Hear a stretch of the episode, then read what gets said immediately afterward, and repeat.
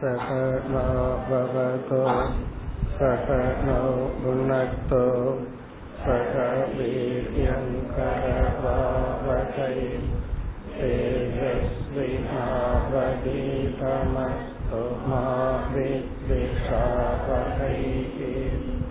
ॐ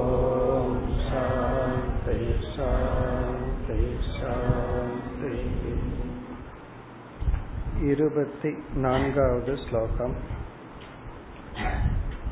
शौचं तपस्तितिक्षां च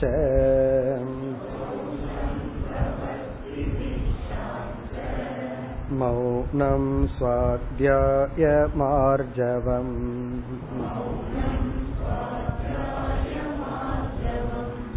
ब्रह्मचर्यमहिंसां च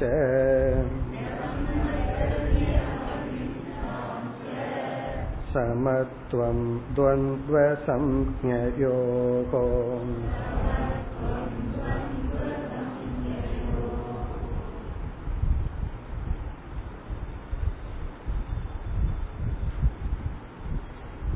மாயையை எப்படி கடத்தல் என்ற கேள்விக்கான பதிலில் இப்பொழுது நாம் இருக்கின்றோம் வைராகியத்தை தூண்டும் விவேகத்தை கொடுத்ததற்கு பிறகு ஞானத்தை அடைய செய்ய வேண்டிய சாதனைகள் குருவை அணுக வேண்டிய முறை எப்படிப்பட்ட குருவை அணுக வேண்டும் என்றெல்லாம் கூறியதற்கு பிறகு இருபத்தி மூன்றாவது ஸ்லோகத்திலிருந்து முப்பத்தி இரண்டாவது ஸ்லோகம் வரை நம் மனதில் இருக்க வேண்டிய நட்பண்புகளை வரிசைப்படுத்தி கூறுகின்றார். இப்படிப்பட்ட குணங்களை அடைய வேண்டும். இப்படிப்பட்ட தன்மைகளை மனதிலிருந்து நீக்க வேண்டும். வேல்யூ லிஸ்ட் பல இடங்கள்ல நம்ம பார்த்திருக்கோம். அதுதான் தொடர்கிறது. அதுல நம்ம சுருக்கமாக ஒவ்வொரு வேல்யூவை பற்றி சில கருத்துக்களை பார்த்துட்டு நாம் பயணம் செய்கிறோம். அதுல வந்து சென்ற வகுப்புல நம்ம சர்வதக மனசக அசங்கம். அசங்கத்துவம் என்ற வேல்யூ அதே சமயத்துல சத் சங்கம் பிறகு வந்து யதோச்சிதம்னு ஒரு முக்கிய கருத்தை சொன்னார். எந்த ஒரு வேல்யூவுமே அப்ளை பண்ற இடத்துல அப்ளை பண்ண அது வேல்யூ தவறான இடத்துல அதை பின்பற்றினா அது வேல்யூ அல்ல அது பண்பு அல்ல. தயா மைத்ரி பிரஸ்ரயம். மைத்ரினா நட்புணர்வு. நம்முடைய குணத்துக்கும் நல்ல பண்புக்கும் முற்றிலும் மாறுபட்டவர் இடத்துல ஃப்ரெண்ட்ஷிப் வைக்க ஆரம்பிச்சோம் அப்படின்னா அவர்களுடைய குணங்கள் எல்லாம் நமக்கு வந்துடும் இப்ப அவர்களிடத்துல உதாசீனதா விலகி இருக்கணும். ஒரே குணத்தை உடைய அல்லது நம்மை விட மேலான குணத்தை உடையவர்களிடம் நட்புணர்வு. துயரப்படுறவங்களை பார்த்தா கருணை.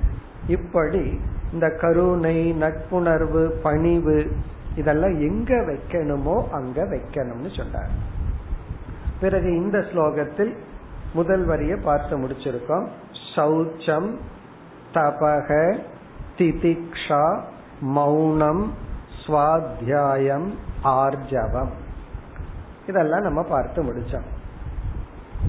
சௌச்சம் தூய்மை தபக நாம் செய்கின்ற எல்லா விதமான சாதனைகள் திதிக்ஷா சகித்து கொள்ளுதல்.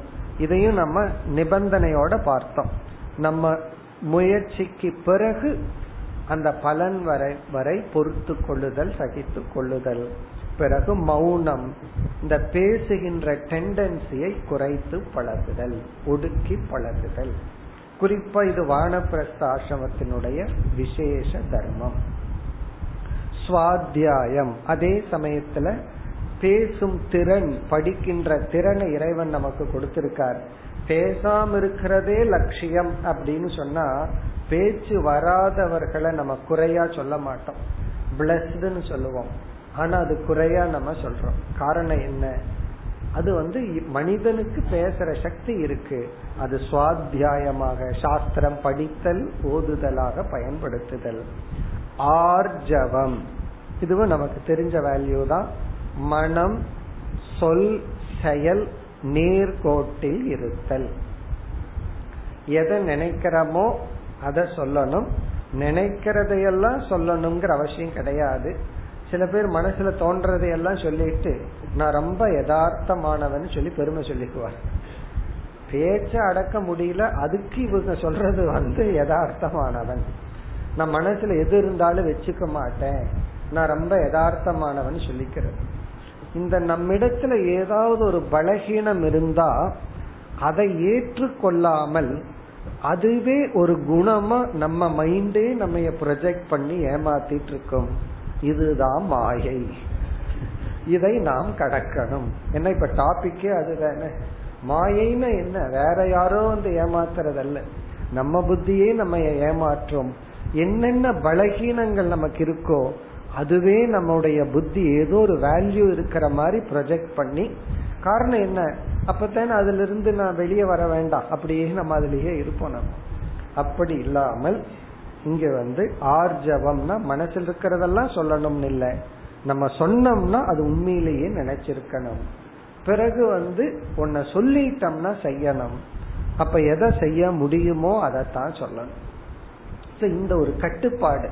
இதை என்னால செய்ய முடியாதுன்னா நான் சொல்லக்கூடாது. இந்த ஃபால்ஸ் ப்ராமிஸ் ஒன்னு இருக்கு. பொய்யா ப்ராமிஸ் பண்றது. அது எல்லாரிடத்திலும் இருக்கிற ஒரு சுவாவமான குணம். குறிப்பா இந்த பிசினஸ்ல எல்லாம் பல பேர் சக்சஸ் ஆகிறதுக்கு காரணம் சொல்லி வைப்போம். இந்த டேட்ல டெலிவரி கொடுத்துருவோம் ரெடி பண்ணிடுவோம் சொல்லி வச்சிருவோம் அப்படின்றது அது அது கிடையாது. நம்ம பிசினஸ் வந்து லாங் டேர்ம்ல சக்சஸ் ஆகணும்னா அந்த கஸ்டமருக்கு வந்து ஒரு ட்ரஸ்ட் வரணும். அவர் சொன்னா கொடுப்பார். அப்படிங்கிற ஒரு ட்ரஸ்ட கிரியேட் பண்றதுதான் குட்வில் எல்லாம் சொல்றாங்கல்ல பிசினஸ்ல அதுக்குன்னு கூட ஒரு வேல்யூ போடுவார்கள். குட்வில்லுக்குன்னு ஒரு வேல்யூ மதிப்பெல்லாம் இருக்கு. அந்த ஒரு குட்வில் வந்து ஆர்ஜவத்திலிருந்து வருகின்றது. இதுவும் ஒரு முக்கியமான வேல்யூ பிறகு அடுத்தது இந்த ஸ்லோகத்துல ஒன்பது வேல்யூ இருக்கு. முதல் வரியில ஆறு வேல்யூ பிறகு இரண்டாவது வரியில் பிரம்மச்சரியம். இந்த பிரம்மச்சரியம்ங்கிற வேல்யூவும் தபம்ங்கிற வேல்யூவை போல ஒரு வேல்யூ இதற்கு இரண்டு பொருள் உண்டு. முதல் பொருள் வந்து பிரம்மச்சாரிய ஆசிரமத்தில் வாழ்பவர்கள் பின்பற்ற வேண்டிய எல்லா விதமான ஒழுக்கங்கள்.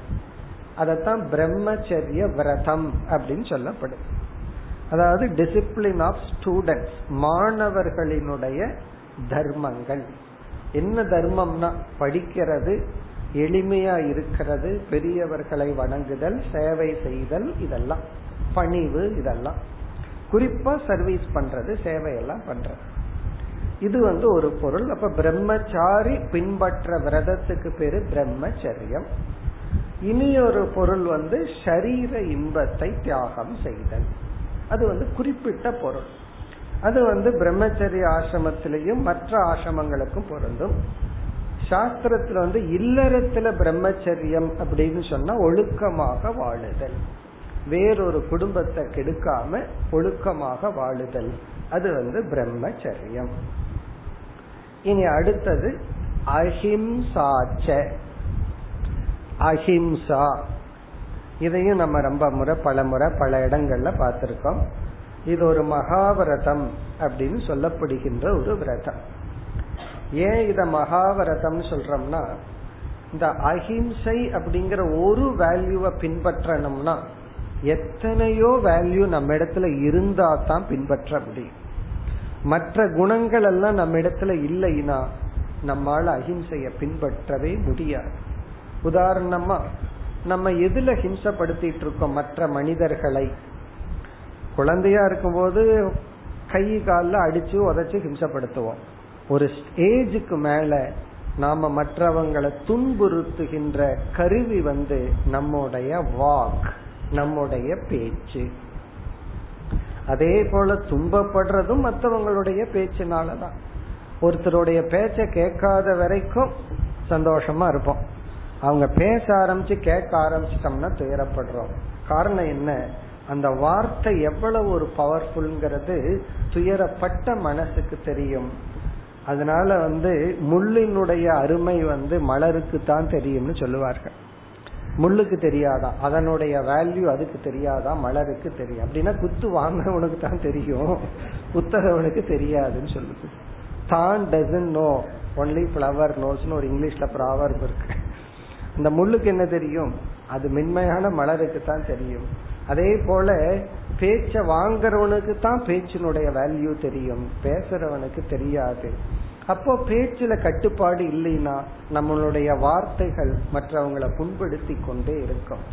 அப்படி இந்த அஹிம்சை அப்படிங்கிறது ஏன் பெரிய விரதம்னா இந்த விரதத்தை பின்பற்றுறதுக்கு எத்தனையோ குணங்கள் எல்லாம் நமக்கு இருக்கணும்.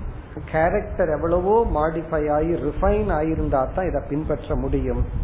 பிறகு இதுல நம்ம புரிந்து கொள்ள வேண்டிய கருத்து என்னன்னா நம்முடைய எண்ணம் சொல் செயல்.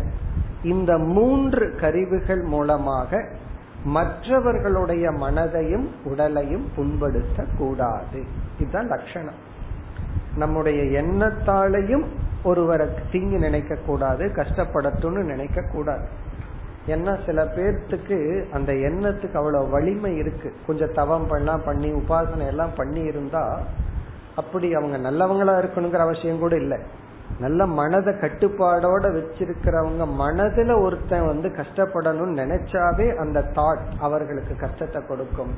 ஆகவே எண்ணத்தினால் ஒருத்தரை துயரப்படுத்தாமல் பேச்சினால குறிப்பா இங்க வாக்கு தான் வாக்குனால துயரப்படுத்தாமல் செயலளவிலும் மற்றவர்களை துயரப்படுத்தாமல் இருத்தல்.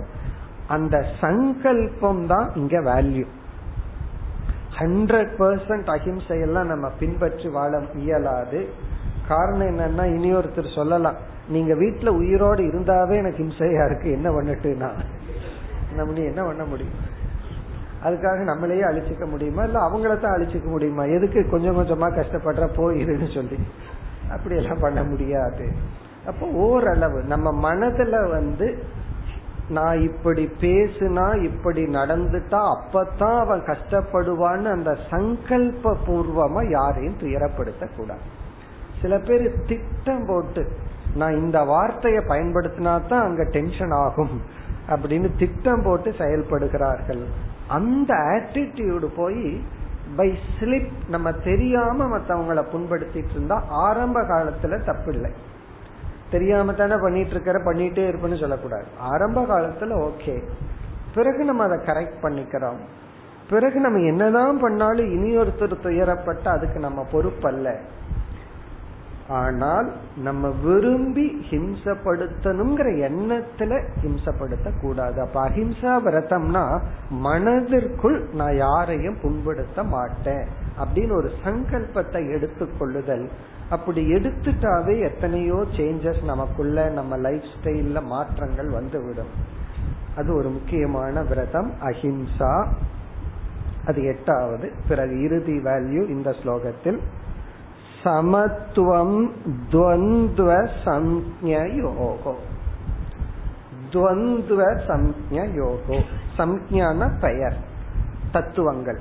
இருமை போன்ற தத்துவங்களில் சமத்துவம் சமமாக இருந்து பழகுதல். துவந்துவ சம்ஞையோன இருமைகள் நம்மை அணுகும் பொழுது சமத்துவம் சமமாக எடுத்து பழகுதல். இங்கு இருமை என்றால் ஒவ்வொரு லெவல்ல இருமை இருக்கு. உடல் ரீதியா இருமைங்கிறது என்ன? அப்படின்னா சீதம் உஷ்ணம். குளிர் வெப்பம். இது வந்து ரெண்டு எக்ஸ்ட்ரீம் எக்ஸ்ட்ரீமான கோல்ட நம்ம பார்க்கிறோம். எக்ஸ்ட்ரீமான ஹீட்டை நம்ம பார்க்கிறோம். அப்ப அந்த குளிர் வெப்பத்தை உடல் சந்திக்கின்றது. நோய் ஆரோக்கியம். சில பீரியட்ல ரொம்ப ஹெல்த்தியா இருப்போம். சில பீரியட்ல பார்த்தா நோய் மாறி மாறி வந்துட்டு இருக்கும் அப்படி உடலுக்கு வந்து வருகின்ற நோய் ஆரோக்கியம் குளிர் வெப்பம் போன்றது. அதே போல மானம் அபமானம் சுகம் துக்கம். சுக துக்கம் எல்லாம் மனசுக்கு வர்றது. சில சமயங்கள்ல மனசுக்கு எமோஷனலா சில இருமைகள் வரும். புகழ் இகழ் அது நமக்கு வரும். சில சில சமயங்கள்ல நாலு பேர் நமக்கு ஆறுதல் சொல்வதற்கு இருப்பார்கள். சில சமயம் அதே ஆறு பேர் நாலு பேர் திட்டிட்டு போவார்கள். அப்போ மனதுக்கு எமோஷனலா இருமைகளை நம்ம சந்திக்கிறோம். அறிவு பூர்வமா சில சமயம் நம்ம எடுக்கிற முடிவு சரியா இருக்கு சில சமயம் எடுக்கிற முடிவு தப்பு தப்பா போகுது. அப்படி மனம் புத்தி உடல் இவைகள் சந்திக்கின்ற இருமைகளை நாம் பொறுமையாக சமமாக எடுத்து கொள்ளுதல். இதனுடைய சூக்ம விஷயம் என்னவென்றால் நமக்கு இரண்டு எக்ஸ்ட்ரீம் எக்ஸ்பீரியன்ஸ் வந்து நமக்கு வந்து எக்ஸ்ட்ரீம் பர்சனாலிட்டியை கிரியேட் பண்ணி விடுகிறது. உதாரணம் சொன்னா நமக்கு விளங்கிவிடும். இப்போ ஒருத்தனுக்கு வந்து வெற்றி அப்படியே ரெண்டு மூணு வெற்றி தொடர்ந்து வருதுன்னு வச்சுக்குவோமே. அப்ப அவனை தலையில பிடிக்க முடியுமா? அவனை காலை பிடிக்க முடியுமா? அவன் தலையில தான் நடப்பான். காரணம் என்ன? அந்த வெற்றி வர வர கர்வம் வந்துடும் அகங்காரம் வந்துடும் தான் தான் எல்லா அப்படிங்கிற ஒரு கர்வம் வந்து விடும். அப்ப வெற்றி என்ன பண்ணும்? ஒரு எக்ஸ்ட்ரீமான அகங்காரத்தை கொடுக்கும். தோல்வி என்ன செய்யலாம்? நான் எதற்குமே லாய்க்கு இல்லைன்னு சொல்லி ஒரு தாழ்வு மனப்பான்மையை கொடுக்குது. அப்படி வெற்றி தோல்வி என்ற இருமைகள் நமக்கு இரண்டு எக்ஸ்ட்ரீம் பர்சனாலிட்டிய கிரியேட் பண்ணாம சமமான பர்சனாலிட்டியோட இருக்கிறது. ஓகே இன்னைக்கு சக்சஸ் ஆயிருக்கா? நல்ல சந்தோஷம். அதை என்ஜாய் பண்றோம் பகவானுக்கு ஒரு நன்றி சொல்லிட்டு கஷ்டமா? பகவான் கிட்ட பிரார்த்தனை பண்ணிட்டு அதுக்கு நன்றி சொல்ல வேண்டாம். ரொம்ப புத்தி இருந்தாலும் நன்றி சொல்லுவோம். ஏதோ நல்லதுக்கு தான் நீ கொடுத்துருக்கேன்னு சொல்லி. இல்லைனாலும் பிரார்த்தனை பண்ணிட்டு மைண்ட பேலன்ஸ்டா வச்சுக்கிறது. அப்போ ஒரு எக்ஸ்ட்ரீம் அனுபவங்கள் நம்ம வந்து ஒரு நார்மல் பர்சனாலிட்டிய டேமேஜ் பண்ணாம நம்மளுடைய மனநிலை சமநிலையில் இருந்தால் அது வந்து நமக்கு நன்மை தரும். ஒருத்தருக்கு வந்து ஒருத்தருடைய குணம் ஒரு ஒரு வரையறைய தாண்டி ஏன் இருக்குன்னு பார்த்தா அவங்க லைஃப்ல ஏதாவது ஒரு இன்சிடென்ட் நடந்திருக்கு.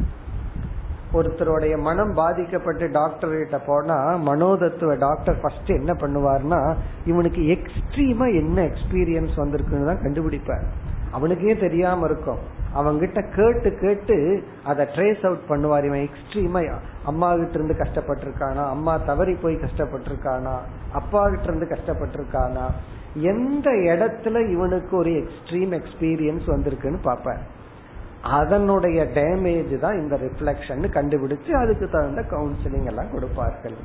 அப்போ அப்படி போய் யாருகிட்டையும் கவுன்சிலிங் வாங்காம இருக்கணும்னா நாம் என்ன பண்ணணும்னா சமத்துவம்.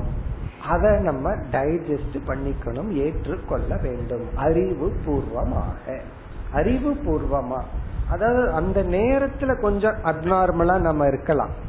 பட் அதுவே ஒரு பர்சனாலிட்டியா மாறக்கூடாது. நம்முடைய குணமாக மாறிவிடக் கூடாது இனி அடுத்த ஸ்லோகத்தில்.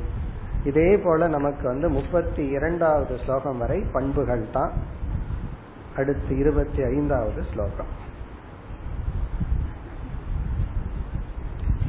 सर्वत्रात्मेश्वरान् वीक्षाम्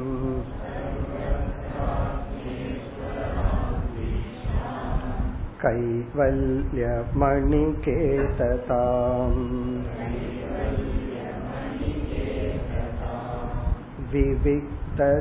विविक्तचीरवसनम् सन्तोषं येन केनचित्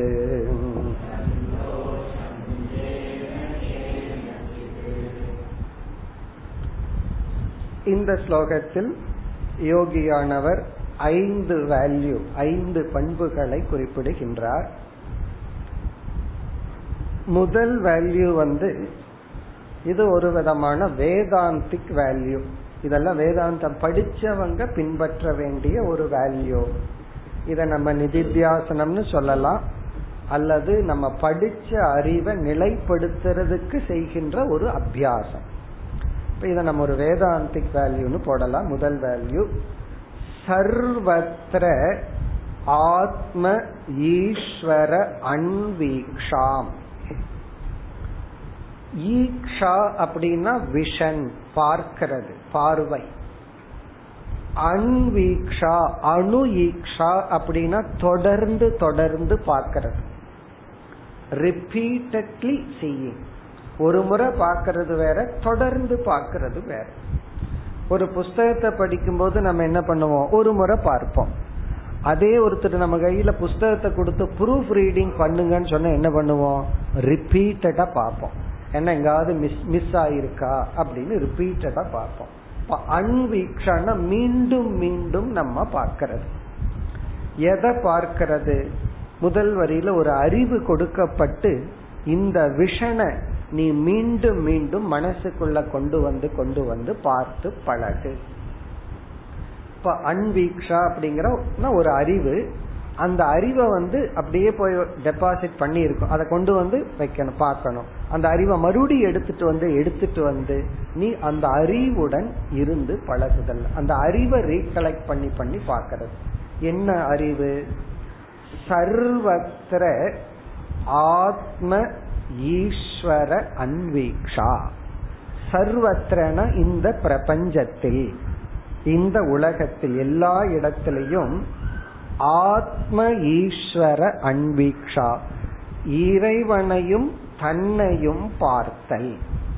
மீண்டும் மீண்டும் அதை பார்த்து பழகுதல். ஃபர்ஸ்ட் வந்து ஈஸ்வரன் எடுத்துக்கோ சர்வத்திர ஈஸ்வர தர்சனம் அணுதர்ஷனம் அன்பீக்ஷா எல்லா இடத்திலையும் ஈஸ்வரனை பார்த்து பழகுதல்.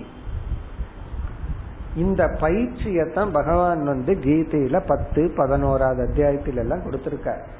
அதாவது விபூதி விஸ்வரூபம் அப்படின்னு சொல்லி எல்லாமே ஈஸ்வரனுடைய வெளிப்பாடாக பார்த்தல். ஈஸ்வர அன்வீக்ஷா அப்படின்னா பகவானே உபாதான காரணம். இதை ஏன் நம்ம வேதாந்திக் வேல்யூன்னு சொல்றோம்னா அந்த உபாதான காரண ஞானம் இருந்தா தான் அப்படி பார்க்க முடியும்.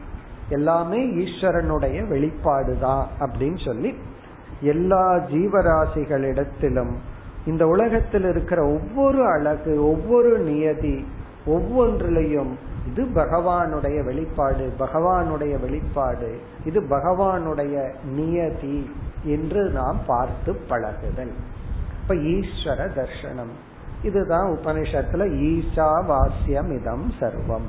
ஈஸ்வரனால் உன்னுடைய பார்வை இந்த உலகத்தில் வியாபிக்கப்படட்டும். ஈஸ்வரனால இந்த உலகம் வியாபிச்சிருக்கு. அந்த இடத்துல சங்கரர் விளக்கம் சொல்லும் போது என்ன சொல்றாரு? ஈஸ்வர திருஷ்டியா ஜெகத் வாசியம் இறைவன்கிற பார்வையில உலகம்ங்கிற பார்வையை நீ மறைத்து விடு. உலகம்ங்கிற புத்தியை எடுத்து பகவான்கிற பார்வைய போடு. அதாவது நம்ம சகுண பிரம்மத்துல விவகாரம் பண்ணிட்டு இருந்தோம்னா நம்ம ஞானம் அடைஞ்சதுக்கு அப்புறம் எல்லாம் டிசப்பியர் ஆகாது. இதே உலகத்துலதான் இருப்போம். அப்ப இதே நாம ரூபங்கள் தான். அப்ப அதே உலகத்தை ஈஸ்வரனாக பார்த்தல். இனி அடுத்தது சர்வத்திர ஆத்ம ஈஸ்வர அன்பீக்ஷா இந்த இடத்துலயே மகா வாக்கியத்தை கொண்டு வரலாம். ஆத்மாவா இருக்கிற ஈஸ்வரன் சொல்லலாம். சர்வத்திர ஆத்ம அன்பீக்ஷா எல்லா இடத்திலும் தன்னையே பார்த்தல். நம்மையே நம்ம எல்லா இடத்திலையும் பார்த்தல். காரணம் என்ன? நான் ஒரு ஜீவன் இந்த ஜீவன் ஒரு உடலுடன் அந்த உடலுக்கு ஆதாரமா ஆத்மஸ்வரூபத்தோட இருக்கிறேன். இந்த உலகத்துல நான் பார்க்கிறதெல்லாம் அதே பிரின்சிபிள் தான். எல்லாருமே ஜீவர்கள் உடலுடன் அதற்கு ஆதாரமா ஒரு ஆத்மாவோட தான் இருக்கார்கள். அந்த ஆத்மாவும் இந்த ஆத்மாவும் வேறல்ல. ஆனால் உடல் வேறுபடுகிறது. அப்ப துவைதம் இருக்கேனா அந்த உடல் எல்லாம் ஈஸ்வர சொரூபம். இந்த வேறுபட்டிருக்கின்ற இந்த உடல் ஈஸ்வரனை சார்ந்தது வேறுபடாத ஆத்மஸ்வரூபம். அது நான் என்று ஆத்மஸ்வரூபத்தை எல்லா இடத்திலும் பார்த்தல். ஈஸ்வரனை எல்லா இடத்திலும் பார்த்தல். இப்ப இந்த வேல்யூவை எப்ப பின்பற்ற முடியும்? ஓரளவுக்கு இறை ஞானத்தை அடைஞ்சதுக்கு அப்புறம் அந்த ஈஸ்வர ஞானத்துடன் நம்ம வந்து இந்த அறிவை நம்ம மீண்டும் மீண்டும் கொண்டு வந்து பார்க்கணும். காரணம் என்னன்னா இந்த அறிவு நம்ம அந்த கரணத்துக்கு புதுசா வந்திருக்கு. நம்ம வீட்டுல புதுசா ஒரு கெஸ்ட் வந்தா அவருக்கு கொஞ்சம் டைம் எடுத்துக்குதல்ல. கொஞ்சம் டைம் எடுத்து தான் அந்த வீட்டோட மிங்கிள் ஆகிறார். அதே போல அந்த கரணத்துக்கு புதுசா ஒரு அறிவு வந்திருக்கு. ஏற்கனவே இருக்கிற அறிவெல்லாம் அதை வித்தியாசமா பார்க்கணும் நீ என்ன புதுசா சொல்ற? நான் வேற மாதிரி எல்லாம் உலகத்தை பார்த்துட்டு இருக்கிறேன்னு மற்ற அறிவுகள் சொல்லும். இப்ப இந்த அறிவு அதோட டைஜஸ்ட் ஆகணும். நீ வந்து சரீரம் நான்கிற அடிப்படையில பார்த்திருக்க. நான் வேறு கோணத்துல சொல்றேன்னு சொல்லி அந்த அறிவு புதுசா வந்திருக்கும். அதை எடுத்து எடுத்து பார்த்து அபியாசம் செய்தல். இது இது மட்டும் ஒரு வேதாந்திக் வேல்யூ இனி அடுத்ததாக கைவல்யம். கைவல்யம். இங்க கைவல்யம் என்ற சொல்லுக்கு பொருள் வந்து ஏகாந்தக. கைவல்யம் என்றால் ஏகாந்தக. தனிமை. தனிமையாக இருந்து பழகுதல். இந்த கைவல்யம்ங்கிற வார்த்தை நமக்கு தெரிஞ்சதான் கைவல்யோபனிஷத்துனே ஒரு உபனிஷத் படிச்சிருக்கிறோம். சமஸ்கிருதத்துல கேவலம் அப்படிங்கிற வார்த்தைக்கு அது மட்டும் என்று பொருள். கைவல்யம் என்றால் அது மட்டும் இருக்கின்ற தன்மை. தான் மட்டும் இருக்கின்ற நிலை. வேற யாரையும் வச்சுக்காம நான் மட்டும் இருத்தல். குறிப்பா இது மனுஷங்களுக்கு தான். மிருகத்துக்கெல்லாம் போய் இதை சொல்லி கொடுக்க வேண்டிய அவசியம் இல்லை. அது அந்த இன்ஸ்டிங் இருந்தா ஃபாலோ பண்ணும். இல்லை அப்படின்னா அது எப்படி இருக்கோ அப்படித்தான். சாலிட்டரி அனிமல்னு சில அனிமலை பிரிச்சு வச்சிருக்காங்க. இந்த எருமை எல்லாம் இருக்கே அது ஆடு எருமை எல்லாம் மந்தமா. அது வந்து குரூப்பாவே தான் இருக்கும். தனியா இருக்காது. தனியா இருந்தா அந்த வேற ஒரு அனிமல் வந்து அதை சாப்பிட்டுரும். இது சில அனிமல்ஸ் வந்து அந்த லெப்பர்டு இதெல்லாம் சாலிட்டரி அனிமல் அது இயற்கையாகவே தனியா தான் இருந்து கொண்டு இருக்கும். அப்படி ஆனா மனுஷன் வரும் பொழுது நம்ம சேர்ந்து தான் வாழ்ந்தாக முடியும். நம்ம எல்லாம் மிருகத்தை போல எல்லாம் தனித்து இயங்க முடியாது. அப்படி இருக்கையிலும் அவ்வப்பொழுது நம்மை தனிமைப்படுத்தி பழகுதல். இந்த தனிமைன்னு வரும் பொழுது சாஸ்திரம் வந்து ரெண்டு நிபந்தனை சொல்லும்.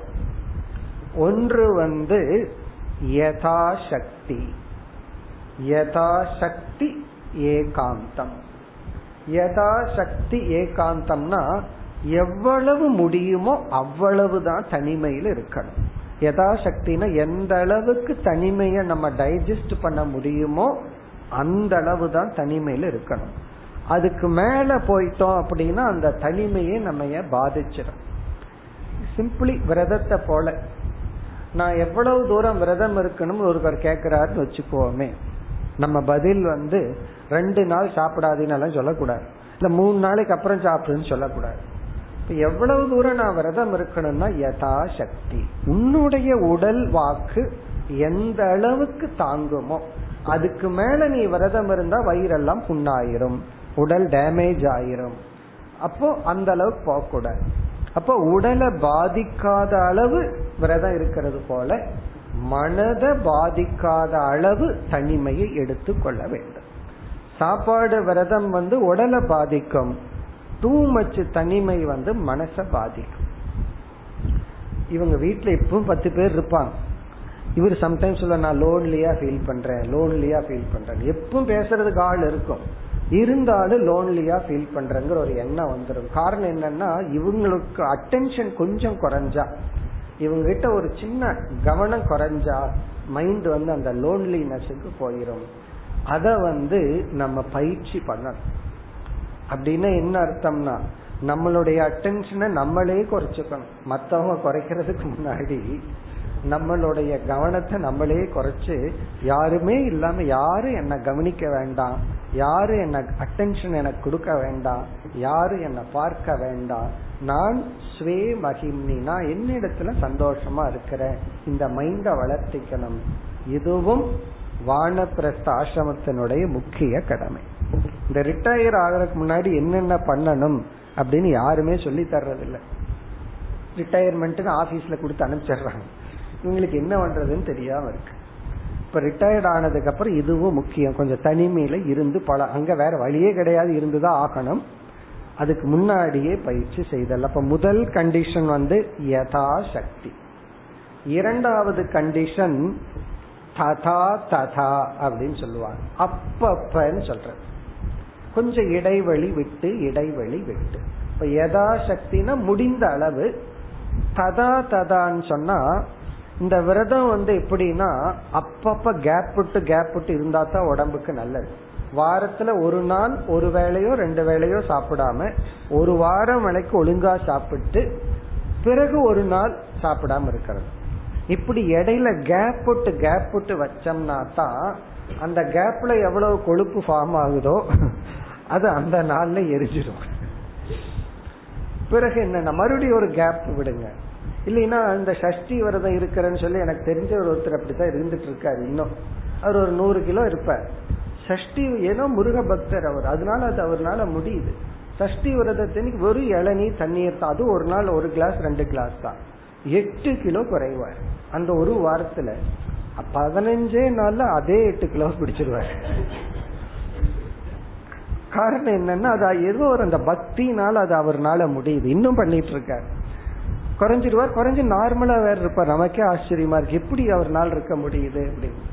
பிறகு என்ன ஆகுதுன்னா பிறகு பழைய நிலை. இப்படி அடுத்த சஷ்டி வரணும் அவர் குறைகிறதுக்கு அப்படி எல்லாம் இல்லாம எடையில் எடையில் அந்த ஒரு கன்சிஸ்டன்சி அப்ப தனிமையில போனோம்னா சில ஒரு நல்ல அறிவுகள் புதிய புதிய அறிவு விஷன் எல்லாம் கிடைக்கும்.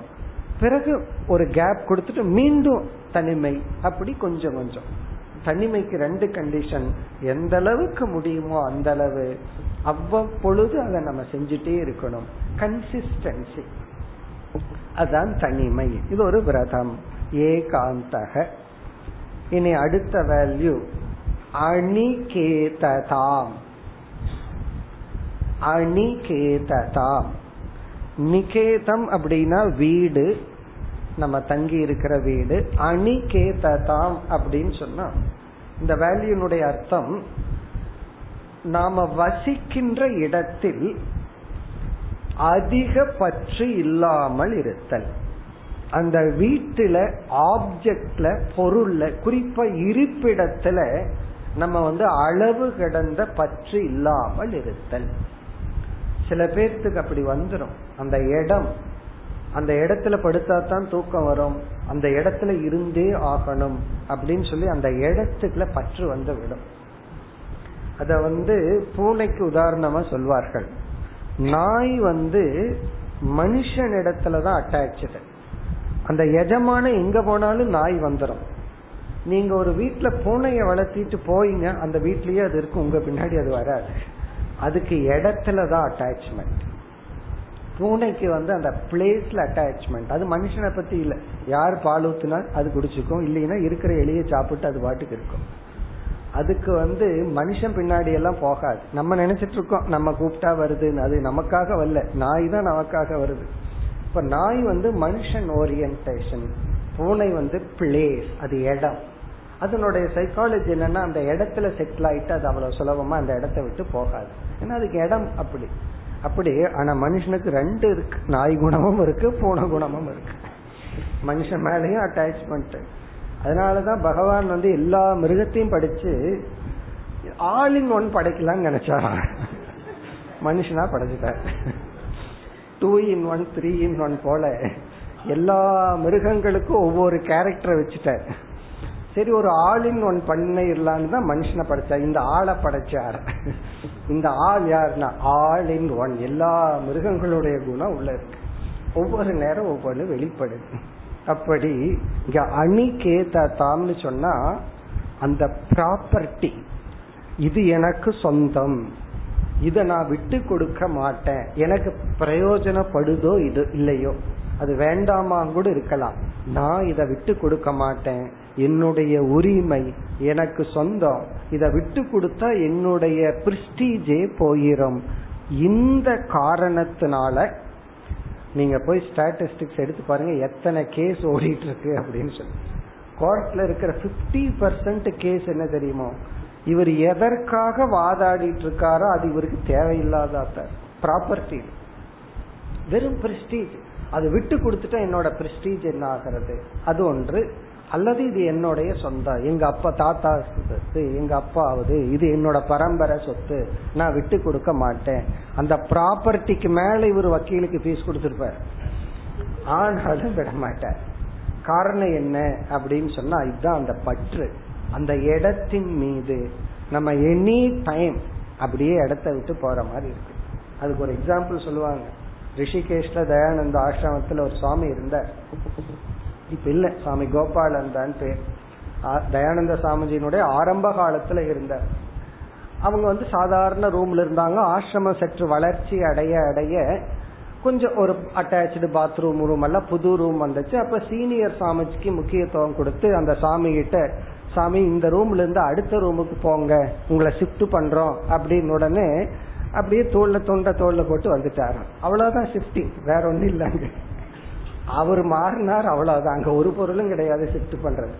நம்ம ஒரு ரூம்ல இருந்து இனி ஒரு ரூமுக்கு போறதா இருந்தா எவ்வளவு நாள் எடுத்துக்குவோம்? அவரு சரி போறேன்ட்டு போய் அந்த ரூம்ல உட்காந்துட்டாரோ அவ்வளவுதானா? அவ்வளவுதான் அவரோட ஷிஃப்டிங் அப்போ அவருக்கு வந்து இல்ல நான் இந்த ரூம்லயே இருந்து பழகிட்டேன். எனக்கு இது சௌரியமா இருக்கு. அதெல்லாம் கிடையாது. இல்ல வேற ரூமுக்கு போற போறேன் அவ்வளவுதான். அவர் போனார் அவ்வளவுதான்.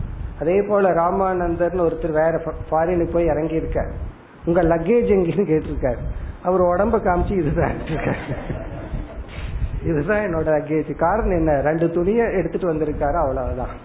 ஒரே ஒரு தோல் பைய தான் அப்படி ரொம்ப பேர் அந்த ஒரு பொசசிவ் வச்சுட்டு அந்த இடத்துல ஒரு பொசசிவா இருக்கிறது. நம்ம மைண்ட்ல வந்து என்ன பண்ணணும்னா அப்பப்போ இது எனக்கு சொந்தம் இல்லை அப்படிங்கிற தாட் வரணும். காரணம் என்னன்னா இது என்னதான் நம்மளுடைய ரூம்னு சொல்லி இருந்தாலும் இந்த பசங்க வந்ததுக்கு அப்புறம் அடுத்த ஜெனரேஷன் அவங்க வந்து ரூமை காலி பண்ண வச்சிருவாங்க. உங்களுக்கு எதுக்கு இந்த ரூம் இவ்வளவு பெரிய ரூம் எதுக்கு? எங்களுக்கு இந்த ரூம் வேணும்னு அடுத்த ரூம்ல தள்ளி விட்டு விடுவார்கள். அப்போ நம்மளுடைய வீட்டை வந்து அடுத்த ஜெனரேஷன் எடுத்துக்கும். அவங்க எடுக்கும் பொழுது அப்பொழுதுதான் இதெல்லாம் ஃபீல் பண்றது. ஐ ஆம் ரிஜெக்டட் நீங்க ரிஜெக்ட் ஆகல உங்களுக்கு இதை விட பெட்டர் ரூம் கொடுக்கிறார்கள். பெட்டர் ரூம்ல சின்ன ரூம்ல அர்த்தம். ஆனாலும் மைண்ட்ல வந்து அதை விட்டு போறதுக்கு மனசு வர்றதில்லை. அதனால இதெல்லாம் அந்த ரிஷி அனுபவிச்சிருக்காரு போல் இருக்கு அதனாலதான் சொல்றார் அணிகேதாம் அணிகேதாம்னா நம்ம மென்டலி நாம எந்த இடத்துல இருக்கிறோமோ அந்த இடத்தை துறக்கிறதுக்கு மனதளவில் தயாரா இருக்கு குறிப்பா நம்ம வில்லரத்தில் இருந்தோம் அப்படின்னா அந்த வீட்டை துறக்க தயாரா இருக்கணும். ஆசிரமத்துல இருந்தோம்னா ஆசிரமத்தையும் துறக்க தயாரா இருக்கணும். ஒரு பிரம்மச்சாரி அப்படித்தான் ஜோக்கா சொல்லுவார். அவர் வந்து கோயம்புத்தூர் ஆசிரமத்தில் படிச்சுட்டு வெளியே போகும்போது ஒரு ஒரு நகைச்சுவையா அவர் சொன்னது. இந்த மாதிரி மொசைக் ஃபிளோரோட எங்க நமக்கு இடம் கிடைக்கும்? பேசாம இங்கேயும் ஒரு வேலை கொடுக்க இருந்துடுறேன் அப்படின்னா இவ்வளவு ஒரு கம்ஃபர்ட் ஜோனை நம்ம நீ எங்க போய் படிச்சுட்டு போய் எங்க போய் நமக்கு இடம் கிடைக்க போகுது? பேசாம இங்கேயே ஒரு வேலை கொடுத்தா கூட்டிட்டு வாழ்க்கையோ ஓட்டிடுற அப்படின்னு சொன்ன அதனுடைய அர்த்தம் என்னன்னா அவர் ஜோக்கா சொன்னாலும் மைண்ட் வந்து இது ஒரு கம்ஃபர்ட் ஜோன்ல இருக்கு. வெளியே போகணும்னு சொன்னோடனே எங்க இடம் கிடைக்கும்? ஒழுங்கான இடம் கிடைக்குமா? வீடு கிடைக்குமா? அப்படி ஒரு பயம் இருக்கும். அந்த பயம் இருக்க கூடாது மென்டலி நாம இருக்கிற இடத்த சுத்தமா வச்சிருப்போம் அழகா வச்சிருக்கோம். முழு ரெஸ்பான்சிபிலிட்டி எடுத்து பியூட்டிஃபுல்லா வச்சிருப்போம். அதே சமயத்துல வெளியே போக சொன்னாலும் பியூட்டிஃபுல்லா நடந்து போகணும் ஸ்டைலா நடந்து போகணும். மென்டலி அதற்கு தயாராக இருக்க வேண்டும். இது வந்து வனப்பிரஸ்தாசிரமம் குறிப்பா சன்னியாசாசிரமத்துக்கு முக்கியமான ஒரு வேல்யூ இல்லறத்துல எல்லாம் இதை யோசிக்க வேண்டாம். இதெல்லாம் நம்ம வீடுன்னு வச்சிருப்போம். பின்னாடி தான் அதுக்கு தயாராக வேண்டும். இனி அடுத்த வேல்யூ இரண்டாவது வரியில். விவிக்த சீர வசனம். விவிக்த சீர வசனம். வசனம் என்றால் ட்ரெஸ் ஆடை. நம்ம உடுத்தி இருக்கிற ட்ரெஸ் விவிக்த என்றால் தூய்மையான. இங்க விவிக்தன கிளீன் தூய்மையான. சீர அப்படிங்கிற வார்த்தை எதை ரெப்ரசன்ட் பண்ணது அப்படின்னா எளிமையான. ஆனா இந்த வார்த்தையினுடைய பொருள் வந்து மரப்பட்டை மரத்தினுடைய பட்டைகள். இது இன்னைக்கு எதை ரெப்ரசன்ட் பண்ணதுன்னா சிம்பிள் தூய்மையான எளிமையான ஆடை. இது ஒரு வேல்யூவா சொல்ற. கண்டிப்பா தேவைப்படுது இந்த காலத்துல. ஏன்னா மனுஷனுக்கு எவ்வளவு தூரம் அந்த ட்ரெஸ் கான்சியஸ்னஸ் இருக்கு? அந்த ட்ரெஸ்ல வந்து எவ்வளவு தூரம் வந்து மனுஷனுக்கு அதுல அட்டாச்சா இருக்காங்கிறது நம்ம சொல்ல வேண்டியதான் உங்களுக்கு எல்லாத்துக்கும் தெரியும். அந்த அட்டாச்மெண்ட் இருக்கக்கூடாது. எளிமையான சிம்பிள் ட்ரெஸ் விவிக்த சீர வசனம் அதாவது நம்ம ஆடையில வந்து போகத்தை அதுல வந்து ஒரு பர்சனாலிட்டியை எதிர்பார்க்க கூடாது அதாவது இப்ப வந்து ஆடைய அடுத்தது நம்மளுடைய தலை முடி அந்த கலருக்கு வந்துடணும் இந்த இந்த ஒயிட் ஹேரை வந்து பிளாக் ஹேரா மாத்துறதுக்கு எத்தனையோ டையிங் எல்லாம் இருக்கு. அதுக்கு அவங்க என்ன அட்வர்டைஸ் பண்றாங்கன்னா நீங்க வந்து அது பிளாக் கலர் ஹேரை வச்சுட்டீங்கன்னா இந்த எங்க கம்பெனியை வாங்கி டை பண்ணா உங்களுக்கு செல்ஃப் கான்பிடென்ட் வரும். அப்படியே சைக்காலஜியில கனெக்ட் பண்றது. என்ன எல்லாம் நரைச்சு போயிடுதுன்னா யாரும் மதிக்க மாட்டாங்க. உங்களுக்குள்ளேயே ஓல்டேஜ் ஆயிடுதுன்னு ஒரு காம்ப்ளெக்ஸ் வந்துடும். எங்க கம்பெனி டை அடிச்சீங்கன்னு சொன்னா நீங்க வந்து இளமையாகி விடுவீர்கள். அது உள்ள பொய்யா? நமக்கு உண்மை தெரியும். நமக்கு என்ன வயசு ஆயிடுச்சு நம்ம யாருன்னு. ஆனா செல்ஃப் ரெஸ்பெக்ட் செல்ஃப் கான்பிடென்ட் வருமா? அதே போல ட்ரெஸ் இந்த மாதிரி ட்ரெஸ் போட்ட சில பேர் அப்படி நினைக்கிறார்கள் இந்த ட்ரெஸ்ல போனா தான் ஒரு செல்ஃப் கான்பிடென்ட் வருதுன்னு சொல்லி. அதெல்லாம் அந்தந்த இடத்துக்கு ஓகே ஆபீஸ்னா இங்க கோர்ட்னா இங்க அதுக்கெல்லாம் ஓகே ஆனால் உண்மையான செல்ஃப் கான்பிடென்ட் வந்து எளிமையான தூய்மையான ஆடையிலிருந்து வருகிறது. ஆடையிலிருந்து நமக்கு ஒரு ரெஸ்பெக்ட் வரக்கூடாது. பிறகு நம்மிடத்திலிருந்து அந்த ஆடைக்கு ரெஸ்பெக்ட் வரணும். நாம அந்த ஆடைக்கு ரெஸ்பெக்ட் கொடுக்கணுமே தவிர ட்ரெஸ்ஸுனால ஒருத்தன் நம்ம மதிச்சா அப்படின்னு சொன்னா அந்த மதிப்பு ட்ரெஸ்ஸுக்கு போகுது. நம்ம நினைச்சுக்கிறோம் நமக்கு நமக்குன்னு சொல்லி. உண்மையா அப்படித்தான் ஒரு அட்ராக்டிவா ட்ரெஸ் போனா அது இந்த பசங்க லெவல்ல சின்ன பசங்க லெவல்ல ஒருத்தர் அட்ராக்டிவா ட்ரெஸ் போனா மத்தவங்க அதைத்தானே பேசுவார்கள். உடனே இவனுக்கு ஒரு சந்தோஷம். இவன் ஏதோ தன்னை பத்தி புகழ்ந்துட்ட மாதிரி. அப்ப ட்ரெஸ் கிட்ட இருந்து மதிப்பை நம்ம கடன் வாங்குறோம். அது அழுக்காயிட்டா மதிப்பும் போயிடும் அது கிழிஞ்சிருச்சுன்னா அந்த மதிப்பும் கிழிஞ்சிடும் இங்கு வந்து ஆடையில் அதிக பற்று இல்லாமல் இருத்தல். இதுவும் ஒரு ஆரம்ப நிலையில் அன்னமய கோஷத்தில் இருக்கிற லெவல் இருக்கிறவங்களுக்கு இது ஒரு பெரிய சாதனை தான். அடுத்தது சந்தோஷம் ஏன கேன சிது. இது ஒரு அழகான வேல்யூ இதுவும் கீதையில நம்ம பார்த்திருக்கோம். எதிர்ச்சா லாப சந்துஷ்டக. அந்த அதே கருத்து தான். எதிர்ச்சா லாப சந்துஷ்டக அதுதான் இங்கு சொல்லப்படுகிறது. அதாவது கிடைப்பதில் திருப்தி. அதுதான் இங்க வேல்யூ எது வந்து வாய்க்குதோ கிடைச்சிருக்கோ அதுல திருப்தி அடைந்து பழகுதல். கண்டென்ட்மெண்ட் திருப்திப்பட்டு பழகுதல். கிடைக்கிறதுல திருப்தி அடைந்து பழகுதல். இது ஒரு வேல்யூ கீதையில பகவான் எப்படி சொன்னார்? எதிர்ச்சா அப்படின்னா பை சான்ஸ் லாப சந்துஷ்டக. எதிர்ச்சையா கிடைக்கிறதுல சந்தோஷப்படுறது. அதுதான் இங்கு சொல்லப்படுகிறது சந்தோஷம். ஏன கேன சித்து. சந்தோஷம்னா இங்க ஒரு எனக்கு போதும் சந்தோஷம் அப்படின்னு திருப்தி அடைஞ்சு பழகிறது. ஏன கேன சித்துனா கிடைப்பதில். ஏதோ ஒன்று கிடைக்கிறதுல சந்தோஷப்படுறது. குறிப்பா இந்த வேல்யூ யாருக்கு வேணும் தெரியுமோ அந்த டொனேஷன் கேட்க போறவங்களுக்கு தான் இந்த வேல்யூ வேணும். இந்த கோயிலுக்கு அது பண்ற இது பண்றேன்னு சில பேர் அந்த இதை எடுத்துட்டு டொனேஷன் கேட்க போவார் அது எவ்வளவு கொடுக்கறாங்களோ அதை உடனே வாங்கி அந்த முக மலர்ச்சியை காட்டும். கொடுத்ததுல சந்தோஷம். வாங்கிட்டு ஒரு மாதிரி மூஞ்சியை சுழிச்சிட்டு பார்த்தா அவருக்கு எப்படி இருக்கும்? அப்படி ரொம்ப பேர் செய்வார்கள். இவ்வளவு பத்தாது. குறைவா கொடுத்தீங்க. இவர் யாரு? குறைவு அதுன்னு முடிவு பண்றது. வாங்குறதே டொனேஷன் அதுல வந்து குறைவா கொடுத்தீங்க அதிகமா கொடுத்தீங்கன்னு. அப்ப என்ன ஆகும்? கொடுக்கறவங்களுக்கு ஆர்வம் போயிடும் அப்படி எதிர்ச்சா லாப சந்துஷ்டகன்னா பை சான்ஸா என்ன கிடைக்குதோ அதுல வந்து முதல்ல கண்டென்ட் மகிழ்ந்து பழகுதல். ஒருத்தர் வீட்டுக்கு போறோம். தண்ணி கொடுக்கறாங்கன்னு வச்சுக்கோமே சந்தோஷப்படணும். அதுலயா சந்தோஷப்படணும். இல்ல காஃபி கொடுக்கறாங்க. என்ன கொடுக்கறாங்களோ அதுல சந்தோஷம். அதுல வேற இவர் சைஸ் பாப்பர் எந்த கப்பல கொடுக்கறாங்க எவ்வளவு கொடுக்கிறார்கள்? நிறைஞ்சு வருதா? அவங்க கீழே சிந்தி கொஞ்சம் குறைவா கொடுக்கலாம் கொண்டு வந்து. உடனே அதை பார்த்துட்டு எனக்கு கொஞ்சம் குறைவா இருக்கே. ஏதாவது அப்படின்னு ஏதாவது கற்பனை பண்ணிக்கிறேன். அப்படி நமக்கு எப்பொழுது என்ன கிடைக்குதோ அதுல திருப்தி அடைந்து பழகுகின்ற மனம்.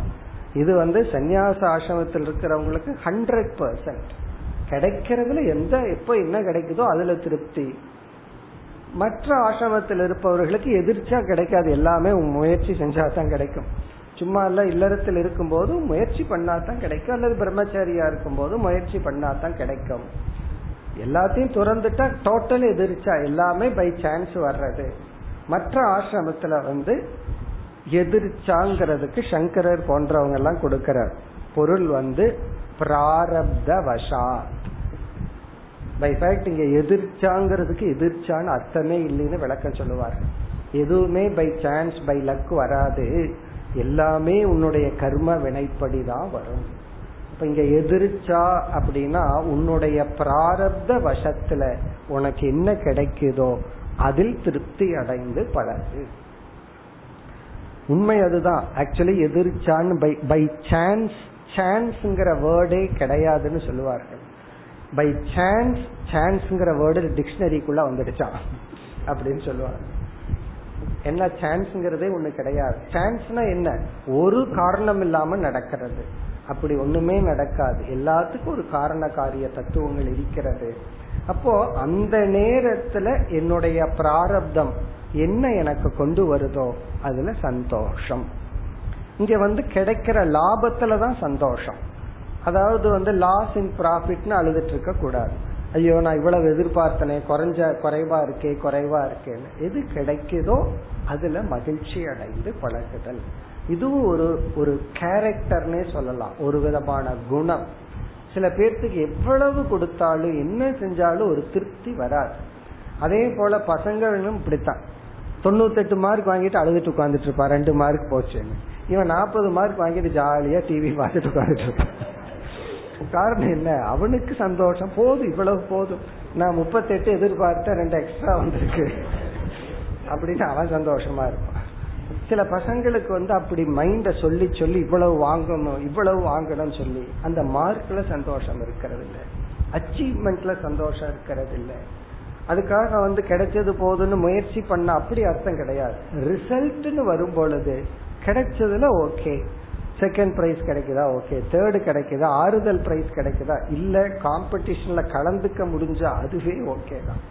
அப்படி நம்ம வந்து அந்த கிடைக்கிறதுல மகிழ்ச்சி அடைந்து பழகுதல். இல்லாததையே பார்த்துட்டு இருந்தோம் அப்படின்னா நம்ம கிட்ட இருக்கிறது எவ்வளவு? குறைவு. இல்லாததுதான் எல்லாமே. இப்போ அதையவே தான் பார்த்துட்டு இருக்கோம். அப்படி கிடைச்ச வாழ்க்கை கிடைச்ச சூழ்நிலை நம்ம பிறந்த பொருளாதார சூழ்நிலை நான் அவங்க வீட்டுல பிறந்திருக்கலாமோ? இப்படி எல்லாம் நினைக்காம. நம்ம எந்த வீட்டுல பிறந்தோம் நமக்கு எவ்வளவு பகவான் கொடுத்திருக்கார் அதுல மகிழ்ந்து பழகுதல் இது ஒரு ஒரு ஃப்ரேம் ஆஃப் மைண்ட் ஒரு விதமான மனநிலை இது ஒரு வேல்யூவாக சொல்ற இனி அடுத்த ஸ்லோகத்தில் श्रद्धां भागवते शास्त्रे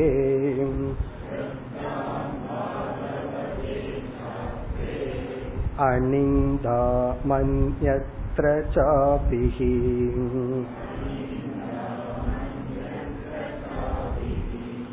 मनो वा कर्मदण्डं च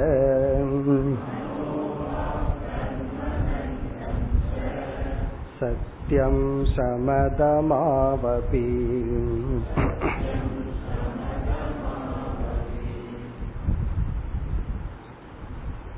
இந்த ஸ்லோகத்தில் ஆறு பண்புகள் வேல்யூஸ் குணங்களை குறிப்பிடுகின்றார். முதல் வரியில இரண்டு வேல்யூ இந்த இரண்டும் கிட்டத்தட்ட ஒன்றுதான். ஒன்று ஒன்றினுடைய எதிர்பரம் ஸ்ரத்தாம் பாகவதே சாஸ்திரே. ஸ்ரத்தா என்றால் இந்த இடத்துல மதிப்பு ரெஸ்பெக்ட் லவ் ஒரு ரெஸ்பெக்ட் பண்றது வேலிடேட் பண்றது அன்பு செலுத்துதல் மதித்தல். பாகவதே சாஸ்திரே என்றால் தன்னுடைய மதத்தில் தன்னுடைய ரிலீஜியன் அதை ரெஸ்பெக்ட் பண்ணணும் மதிக்கணும். தான் பிறந்த மதத்துல தான் பின்பற்றி வருகின்ற மதத்தை அந்த ஒரு ரிலீஜியன் அதை ரெஸ்பெக்ட் பண்ணணும். அதையவே நம்ம அவமதிச்சிட்டு இருக்க கூடாது. நம்ம பிறந்த மதத்துல எத்தனையோ குறைகள் தோன்றலாம். அந்த குறைகளை பார்க்காம நிறைய பார்க்கணும். பார்த்து நம்மளுடைய ரிலீஜியனை ரெஸ்பெக்ட் பண்றது. அடுத்த முக்கியமான வேல்யூ அணிந்தாம் அந்நத்திர சாப்பி ஹி. அணிந்தா அந்நத்திர மற்ற மதத்தை அணிந்தா குறை கூறக்கூடாது நிந்தனை செய்யக்கூடாது. அதாவது தன்னுடைய மதத்தை ரெஸ்பெக்ட் பண்ணணும் போற்றணும் உயர்வா பார்க்கணும். அதே சமயத்துல மற்ற மதத்தை இழிவாக பேசக்கூடாது. மற்ற மதம் மற்ற கொள்கைகள் மற்ற நம்பிக்கைகளை நாம் இழிவுபடுத்த கூடாது இப்ப தன்னுடைய ரிலீஜியனை ரெஸ்பெக்ட் பண்ணணும். மற்ற ரிலீஜியனை டிஸ்ரெஸ்பெக்ட் பண்ணக்கூடாது.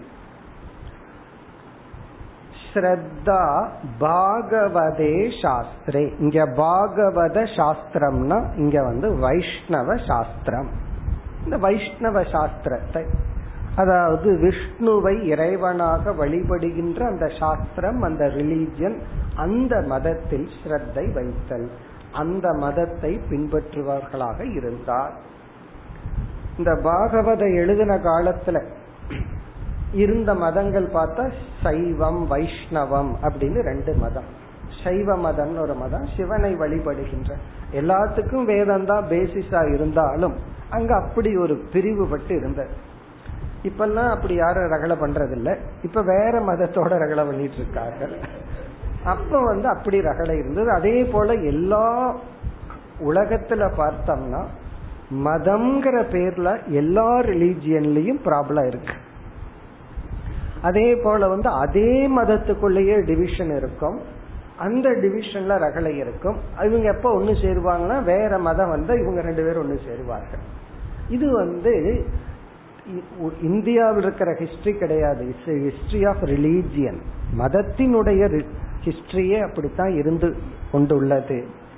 இப்ப ப்ராப்ளம் ரிலீஜியனா அப்படின்னு சொன்னா அதை சொல்வார்கள் ரிலீஜியன் டு ரிலீஜியன் ப்ராப்ளம் அல்ல அல்லது ரிலீஜியஸ் பர்சன் ப்ராப்ளம் அல்ல misunderstood religion is problem சொல்லுவாங்க. தன்னுடைய மதத்தை புரிஞ்சுக்காதது தான் ப்ராப்ளம் காரணம் என்னன்னா எல்லா மதத்திலையும் அந்த எத்திக்ஸ்ங்கிறது காமன் எந்த மதமா இவனை போய் கொள்ளு அவனை கொள்ளு திருடு பொய் சொல்லு ஏமாற்று அப்படின்னு சொல்லவில்லை. அப்ப வந்து ரிலீஜியன் எதுல காமன் ஆகுதுன்னா நீதி நெறி தர்ம நெறியில வந்து காமன் ஒவ்வொரு ரிலீஜியனும் ஒவ்வொரு வேல்யூவுக்கு முக்கியத்துவம் கொடுத்திருக்கலாம். பட் அதுவும் பேலன்ஸ்டா தான் இருக்கு. அதை புரிஞ்சுக்காதது தான் ப்ராப்ளம் இப்ப ரெண்டு ப்ராப்ளத்தை நம்ம பார்க்கிறோம். சில மதத்தை சார்ந்தவர்கள் தன்னுடைய ரிலீஜியனுடைய மகத்துவத்தையே உணர்வது கிடையாது. தன்னுடைய மகத்தின் மேன்மையை உணர்வது கிடையாது. சில ரிலீஜியன்ல வந்து தன்னுடைய மதம் தான் வேற மதம் இல்லை அப்படின்னு சொல்லி நிராகரித்தல். தன்னுடைய மதத்தினுடைய நிலைய வந்து மற்றதை நெகேட் பண்ணி தான் தான் மதம்னு நினைக்கிற கருத்து உண்டு. அப்படியெல்லாம் இல்லாம இருக்கிறது ஒரு வேல்யூ இந்த ரிலீஜியனை எதுக்கு ஒப்பிடலாம் அப்படின்னா இந்த பலாப்பழம் இருக்கே அந்த பழம்ங்கிறது ஸ்பிரிச்சுவாலிட்டி அந்த தோல்ங்கிறது ரிலீஜியன் அந்த தோல் எதுக்குன்னா நம்ம சாப்பிட்றதுக்கு அல்ல அது மாட்டுக்கு கொடுத்தா நல்லா சாப்பிடுறதுன்னு சொல்லுவார். அந்த தோல்குள் இருக்கிற அந்த பழம் தான் ஸ்பிரிச்சுவல் அதற்காகத்தான் இந்த ரிலீஜியன் அந்த ஸ்பிரிச்சுவாலிட்டிக்குள்ள போகணும்னா அந்த ரிலீஜியனை நீக்கணும்னா தான் உள்ள போக முடியும். அல்லது வாழைப்பழ தோல் மாதிரி. சில பேர் அந்த தோலையும் சாப்பிட்ற ஆளுங்க உண்டு. அந்த வாழைப்பழ தோல் மாதிரி ரிலீஜியன் அந்த ரிலீஜியன்கிறது ஒரு எண்டு இல்லை. அதுக்குள்ள போய் நம்ம அந்த ஸ்பிரிச்சுவாலிட்டிக்குள்ள போகணும். ஆகவே அந்த ரிலீஜியன்ல நம்ம மனது வந்து அடிபட்டு அழிந்து விடக் கூடாது. இது ஒரு வேல்யூ இதனுடைய தத்துவத்தை நாம் அடுத்த வகுப்பில் தொடர்வோம். ஓம் பூர்ணமத பூர்ணமித பூர்ணா பூர்ணமுதச்சதே பூர்ணஸ்ய பூர்ணமாதாய பூர்ணமேவாவசிஷ்யதே ஓம் சாந்தி சாந்தி சாந்தி